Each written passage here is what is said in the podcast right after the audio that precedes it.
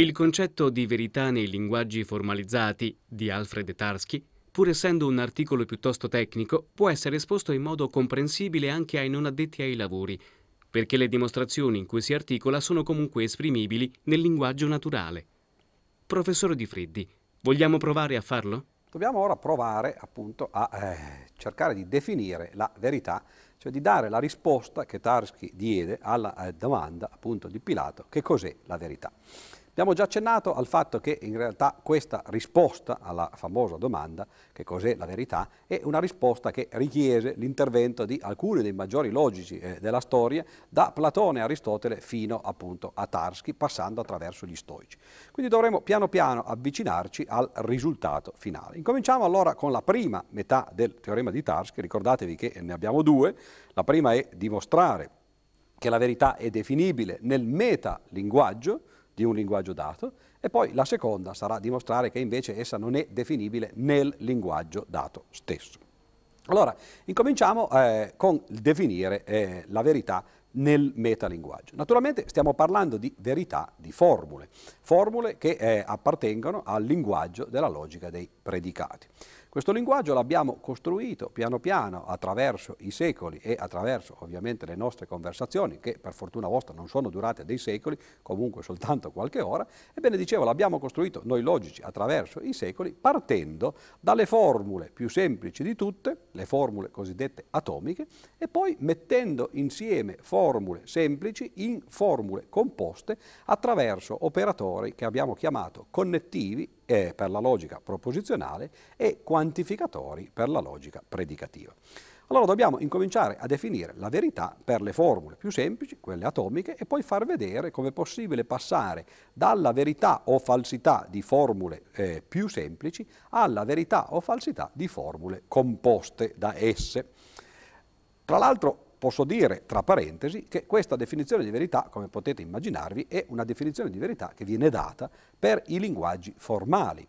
E soltanto per questi linguaggi in cui le formule sono stratificate in questa maniera così naturale che è possibile per l'appunto usare la definizione di verità che Tarski diede. Nel caso invece dei linguaggi naturali, come per esempio l'italiano, l'inglese o le altre lingue di altre nazioni, ebbene qui la cosa sarà ovviamente più complicata, anzi ci si può immaginare che in realtà non sarà così facile dare la definizione di verità proprio perché c'è il paradosso del mentitore, il quale fa vedere che la verità ha dei problemi. Tra l'altro il discorso sul paradosso del mentitore ritornerà anche nella seconda parte di questa conversazione perché è proprio sul paradosso del mentitore che Tarski si è basato per dimostrare che la verità non è definibile all'interno di un linguaggio dato. Allora cominciamo con la definizione di verità per i predicati atomici. Come sono fatti questi predicati atomici? Beh, dipende naturalmente chi li definisce. Nel caso di Aristotele, ad esempio, i predicati atomici erano espressioni in cui c'era un nome, un soggetto, e un verbo, un predicato, legati ovviamente da una copula. Allora si tratta di dover eh, decidere quando è che eh, una frase atomica, per l'appunto, un predicato atomico, sia vero oppure falso. Facciamo un esempio che poi è quello classico che Tarski fece nel suo articolo del 1934-36 e che tutti credono sia effettivamente il suo contributo alla definizione di verità, mentre invece è un contributo che, eh, come ripeteremo tra un momento e abbiamo già detto in precedenza, è dovuto a Platone ed Aristotele. Allora l'esempio di Tarski era la neve è bianca. Vedete, abbiamo una frase semplice, una frase per l'appunto atomica, in cui c'è un soggetto, la neve, un predicato, bianco, e una copula che unisce il soggetto al predicato, che è il verbo essere. La frase la neve è bianca. È vera o falsa questa frase? Beh, naturalmente il fatto che la, nave, la, la neve sia eh, bianca oppure no dipende eh, da che cosa è la neve e da che cosa significa il predicato essere bianchi. Cioè, in altre parole, dipende da come è fatto il mondo. Notate che questo è l'unico momento di tutta la definizione di verità in cui il mondo interviene direttamente nella definizione. Tutto il resto invece fa parte della logica ed è per l'appunto questo il motivo per cui poi ne parliamo qui in queste nostre conversazioni, cioè il resto della definizione di verità è praticamente automatico, è una sovrastruttura che viene a imporsi alla definizione di verità a questo livello. Naturalmente è qui che la logica e il mondo hanno il loro contatto, cioè il linguaggio sarebbe un linguaggio puramente astratto se non fosse costituito di predicati atomici che parlano di soggetti e appunto di predicati e che quindi fanno riferimento direttamente al mondo esterno. Torniamo allora alla nostra neve e al fatto se questa neve sia nera o bianca. Qual è la definizione che Platone e Aristotele diedero della verità a livello delle proposizioni atomiche? Loro ovviamente non parlavano della neve, anche perché di neve forse in Grecia ce n'era poca, comunque il risultato è lo stesso. Allora l'idea è che la neve è bianca è vera se e solo se la neve è bianca. Sembra naturalmente uno dei soliti giochi di parole al quale forse vi siete abituati nel, eh, nel corso di queste conversazioni, cioè i logici non è che amino, ma è un po' parte del loro eh, bagaglio culturale e dei loro ferri del mestiere fare questi giochi di parole. Cioè abbiamo una frase, la neve è bianca. Abbiamo un fatto nel mondo, il fatto che la neve sia veramente bianca. Questa frase nel linguaggio e questo fatto nel mondo vengono collegati dalla definizione di verità. Precisamente è questo quello che la definizione di, verità fa, dire che una frase, un predicato, una formula atomica è vera se solo se ciò che questa frase dice è qualcosa che effettivamente succede nel mondo. Allora, eh, io l'ho detta nella maniera in cui dovrebbe essere detta, cioè la frase la neve bianca è vera, se e solo se la neve effettivamente è bianca. Se però eh, vogliamo in qualche modo eh, essere più ellittici, visto che siamo matematici, queste figure eh, del linguaggio ci sono familiari, l'ellisse, l'iperbole, la parabola, per l'appunto, allora se vogliamo essere più ellittici possiamo dire semplicemente, ed è questo che Tarski fece nel suo eh, articolo, il che rende le cose ancora più nebulose, potremmo dire semplicemente che la neve bianca, se e solo se la neve bianca. Ora, detta così, sembrerebbe semplicemente il principio di identità, qualcosa è vero se solo se è vero. Ma a sinistra e a destra del se e solo se, in realtà ci sono due frasi molto diverse.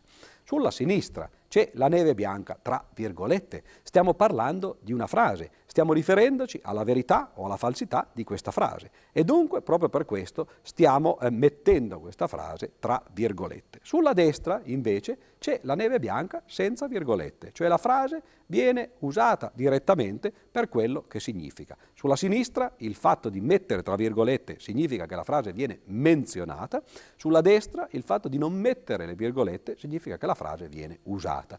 Quindi la definizione di verità usa in maniera eh, esplicita questa distinzione fra uso e menzione, della quale abbiamo già eh, accennato qualche volta e che è uno, tra l'altro, dei modi in cui si è cercato di risolvere i paradossi, in particolare il paradosso del mentitore. Distinguere quando una frase viene semplicemente affermata, cioè si cerca di eh, trasmettere il contenuto di questa frase, e quando invece questa frase viene presa come un oggetto sintattico e quindi la si prende come una frase e non come eh, quello che essa vuole dire.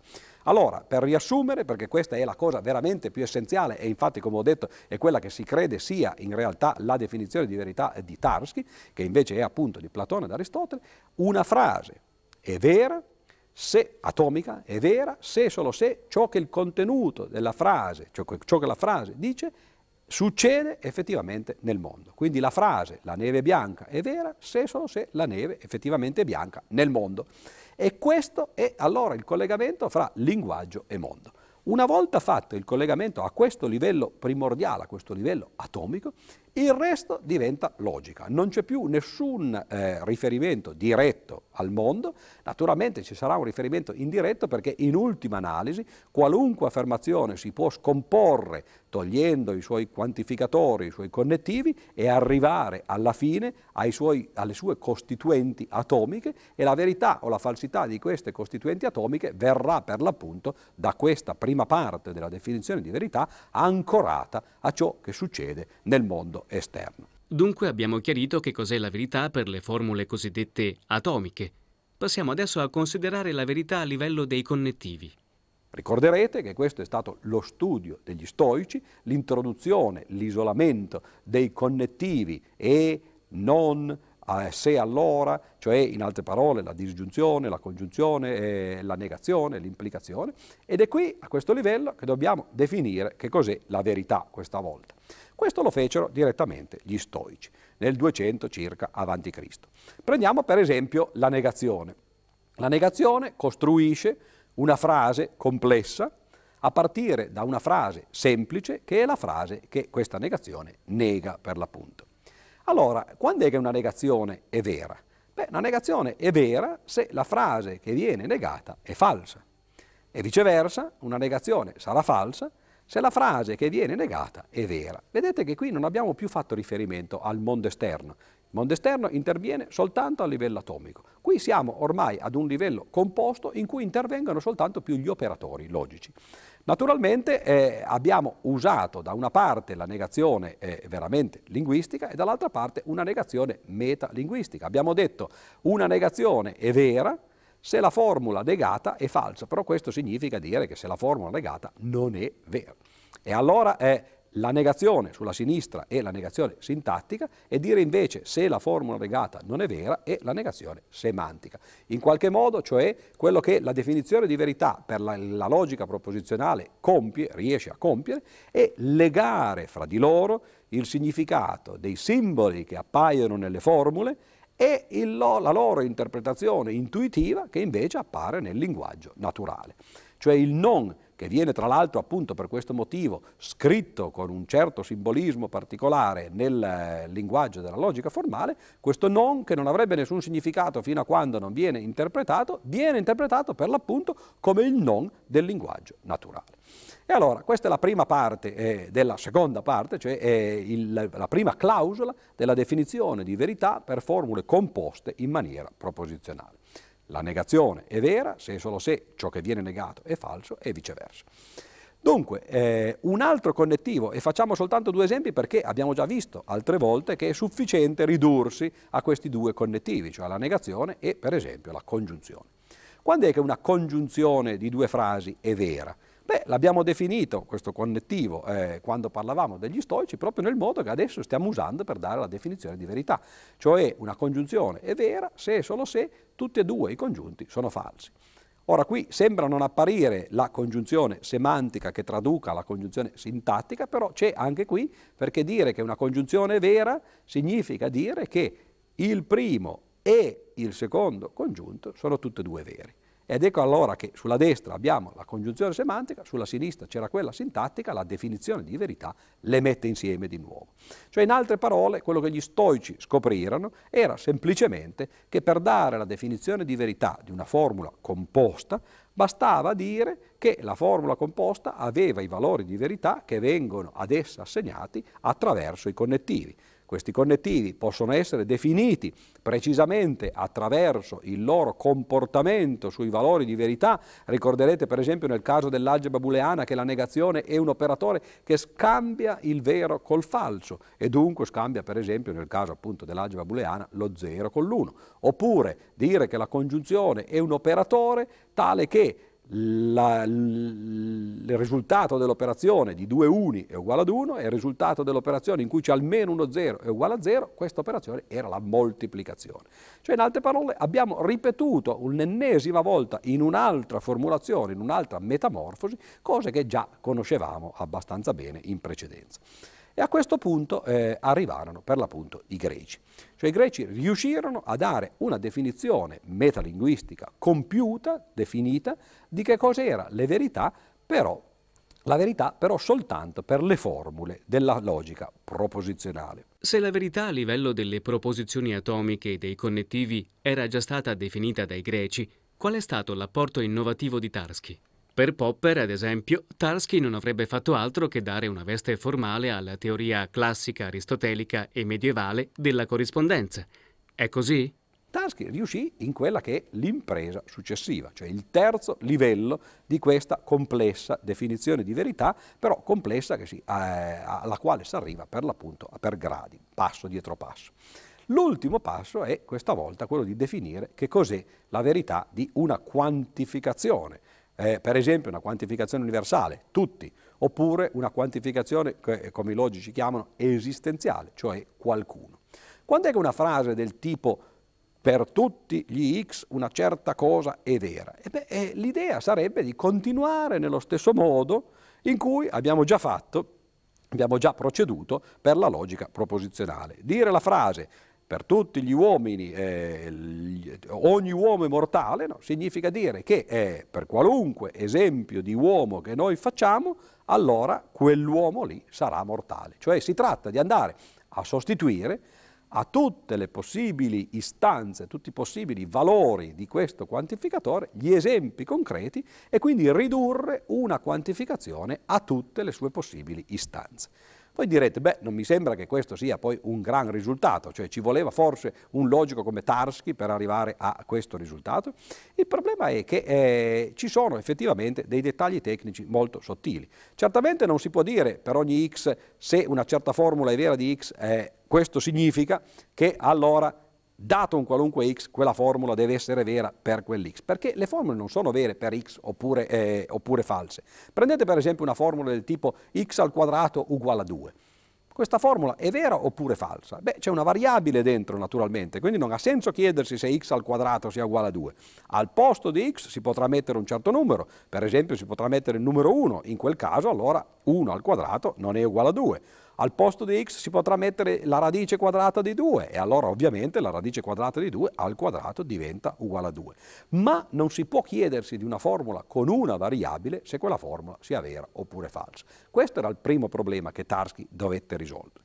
E lo risolvette nel senso in cui, eh, nel modo che, che ho appena detto per l'appunto, cioè sostituendo alle variabili tutti i loro possibili valori. C'è però un problema. Supponete per esempio di dire eh, che per tutti i numeri reali una certa formula è vera.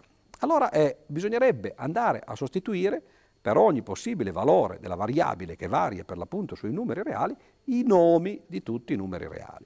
Ora il problema è che i numeri reali sono tanti, i nomi possibili nel linguaggio sono pochi.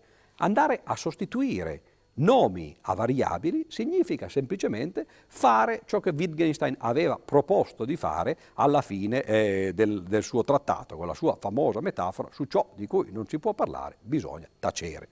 Ebbene, questa è naturalmente una bella metafora che è diventata famosa, forse la più famosa del trattato di Wittgenstein, però dice molto poco. Nel caso in cui noi ci troviamo, per esempio adesso, se dovessimo tacere di tutti i numeri di cui non possiamo parlare, cioè di tutti i numeri che non hanno un nome, e beh, questo non significherebbe dare la definizione di verità del quantificatore universale, perché tutti significa tutti tutti quelli che hanno un nome significa tutti quelli che hanno un nome. E se tutti, cioè tutti i numeri reali, sono molti di più di tutti quelli che hanno un nome e allora le due cose non coincidono. Qui arriva il vero problema della definizione di Tarski che dovette essere, essere risolto in qualche maniera tecnica. Ora è inutile che noi naturalmente in, questo, in, questa sede andiamo nei dettagli, ma quello che vi posso dire però è questo, che Tarski riuscì a risolverlo dicendo che è vero, il nostro linguaggio è limitato, ha pochi nomi, un'infinità naturalmente, ma un'infinità piccola e sappiamo che di infiniti ce ne possono essere tanti e per esempio i numeri reali sono più dei numeri interi, ebbene l'idea di Tarski fu che ogni volta che noi stiamo cercando di dare la definizione di verità dentro un certo linguaggio, prima di cominciare a dare questa definizione di verità, questo linguaggio lo dobbiamo espandere, lo dobbiamo estendere, lo dobbiamo fare esplodere in modo da aggiungere dentro questo linguaggio i nomi per ciascuna cosa, per ciascun oggetto, per ciascun individuo che sta nell'universo del nostro discorso.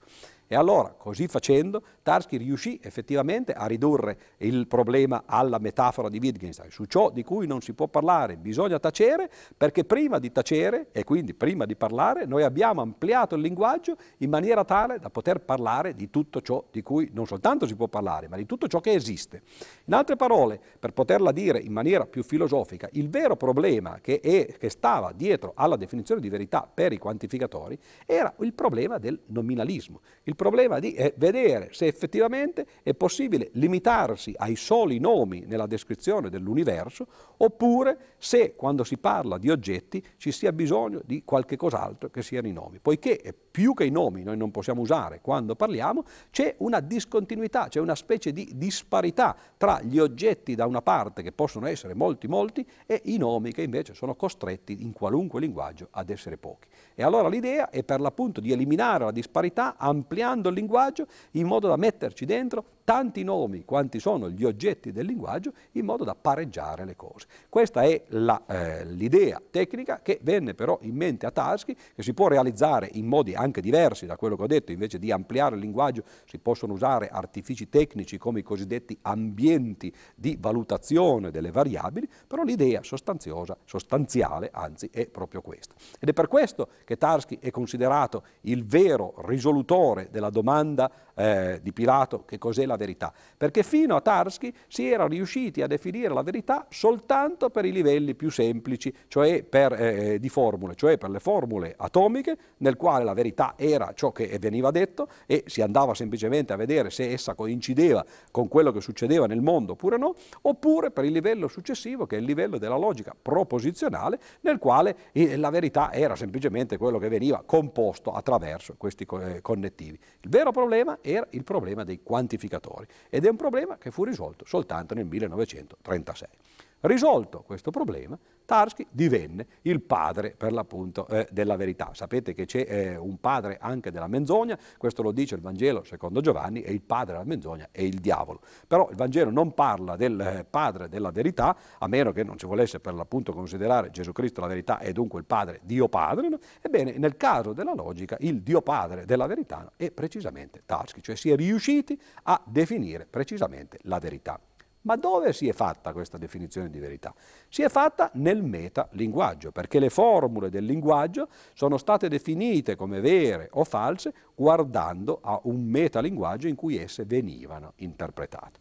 E questa è allora la prima parte del teorema di Tarski che però fa riferimento, cioè che fa da contraltare diciamo, alla seconda. La seconda che dice che invece la verità dentro il linguaggio non si può definire. Che cosa avviene nel passaggio dalla prima alla seconda parte del teorema di Tarski? Qui non si tratta più di esibire, come abbiamo fatto finora, una definizione di verità, bensì di far vedere che in un certo ambito, che è quello di un qualunque linguaggio sufficientemente potente per l'aritmetica, eh, il linguaggio non ammette al suo interno una definizione di verità. Come mai? Beh, ho detto che questa seconda parte, l'ho detto nella conversazione precedente, in realtà Tarski la aggiunse quando vide il lavoro di Gödel del 1931. Gödel che cosa aveva fatto? Due cose, ricordatevi, era riuscito da prima a tradurre all'interno del linguaggio dell'aritmetica affermazioni che avevano a che fare con cose apparentemente al di fuori, tipo la dimostrabilità. Cioè era riuscito ad esprimere frasi tipo dimostra- questa cosa è dimostrabile, questa cosa non è dimostrabile dentro il linguaggio dell'aritmetica. E poi soprattutto, seconda cosa, secondo ingrediente essenziale, era riuscito a far parlare frasi di se stesse, ad applicare ciò che la frase dice alla frase stessa, usando questo suo artificio che si chiama appunto il teorema del punto fisso. E allora a questo punto Tarski riuscì a usare esattamente gli stessi strumenti per fare che cosa? Beh, per vedere come era possibile tradurre non questa volta la frase di Gödel io non sono dimostrabile dentro il linguaggio, bensì addirittura la frase famosa di Epimenide, il paradosso del mentitore dentro il linguaggio. La dimostrazione di Tarski, fatte queste premesse, si può dire in due parole ed è semplicemente la seguente. Supponiamo che sia possibile definire la verità dentro un linguaggio per l'aritmetica sufficientemente potente. Notate che sembra che sia la stessa cosa che sta facendo Gödel, però Gödel aveva fatto una cosa in realtà molto diversa. Gödel aveva dimostrato che era possibile dentro un linguaggio sufficientemente potente per l'aritmetica definire formule che dicevano, che parlavano di dimostrabilità o di non dimostrabilità. Lui l'aveva fatto, questo era un teorema. Tarski suppone che sia possibile definire la verità all'interno del linguaggio, esattamente come Gödel aveva definito la dimostrabilità. Bene, usando le tecniche di Gödel, Tarski, in particolare il punto fisso, Tarski riesce a far vedere che allora, se fosse definibile la verità, sarebbe anzitutto ovviamente definibile la non verità, cioè la falsità, perché basta negare la definizione precedente ma soprattutto sarebbe possibile costruire una frase che dice di se stessa di non essere vera, cioè una frase che dice di se stessa di essere falsa. Oppure, se volete, la frase io sono falsa. Cioè in altre parole, così come Gödel era riuscito prima a definire la dimostrabilità e poi a trovare una frase che dice io non sono dimostrabile, Tarski suppone che sia possibile definire la verità e poi trova una frase che dice io non sono vera. Siamo in una situazione che sembra analoga, ma è completamente differente. Perché nel caso di Gödel io non sono dimostrabile, non è dimostrabile e dunque è vera. E la cosa finisce qui. Questo è un teorema. Nel caso di Tarski, io non sono vera, cioè io sono falsa, è il paradosso del mentitore. Se l'ipotesi, cioè che la verità fosse definibile dentro il linguaggio, fosse vera, avremmo ritrovato all'interno del sistema il paradosso del mentitore, cioè avremmo prodotto una contraddizione. E allora questa è una dimostrazione, per assurdo, del fatto che la verità non è definibile. Quindi vedete come stesso, cioè usando gli stessi metodi, usando gli stessi teoremi, le stesse tecniche, in realtà Gödel dimostra un teorema che dice, prima parte, la dimostrabilità è definibile, seconda parte, la frase che dice io non sono dimostrabile è vera e non è dimostrabile. Tarski invece suppone che la verità sia definibile, deriva da questo fatto l'esistenza di una frase che dice io non sono vera, ottiene una contraddizione e dunque deduce che l'ipotesi da cui era partito, cioè il fatto che fosse possibile definire la verità, era un'ipotesi falsa. Quindi vedete come queste tecniche, queste tecniche incominciano a dimostrare la loro prolificità e dimostrano teoremi completamente differenti in tutti e due i casi. Bisogna, tra parentesi, aggiungere che Gödel, com, prima di arrivare al suo famoso teorema di incompletezza, aveva precisamente dimostrato questa parte che Tarski fece. Però non l'aveva dimostrata, lo disse poi in seguito, disse sì, effettivamente prima di cominciare eh, a fare la mia indagine io avevo cercato di definire la verità all'interno del linguaggio dell'aritmetica, non c'ero riuscito e avevo quindi eh, deciso di far vedere, che, di passare alla dimostrabilità. Però per questo motivo storico, eh, in realtà Tarski viene, il nome di Tarski viene eh, in realtà associato a questo grande teorema, questo importante teorema che dovrebbe essere chiamato di Gödel e Tarski ed è appunto questa seconda parte del teorema di, eh, sulla verità che dice che la verità dentro un particolare linguaggio che sia adatto per l'aritmetica e sufficientemente potente, le ipotesi sono le stesse del teorema di Gödel, la verità non è dimostrabile. Abbiamo visto prima come invece sia dimostrabile all'interno del metalinguaggio ed ecco che allora queste due metà del risultato di Tarski sono in realtà due metà complementari e non certamente contraddittorie come potevano apparire agli inizi.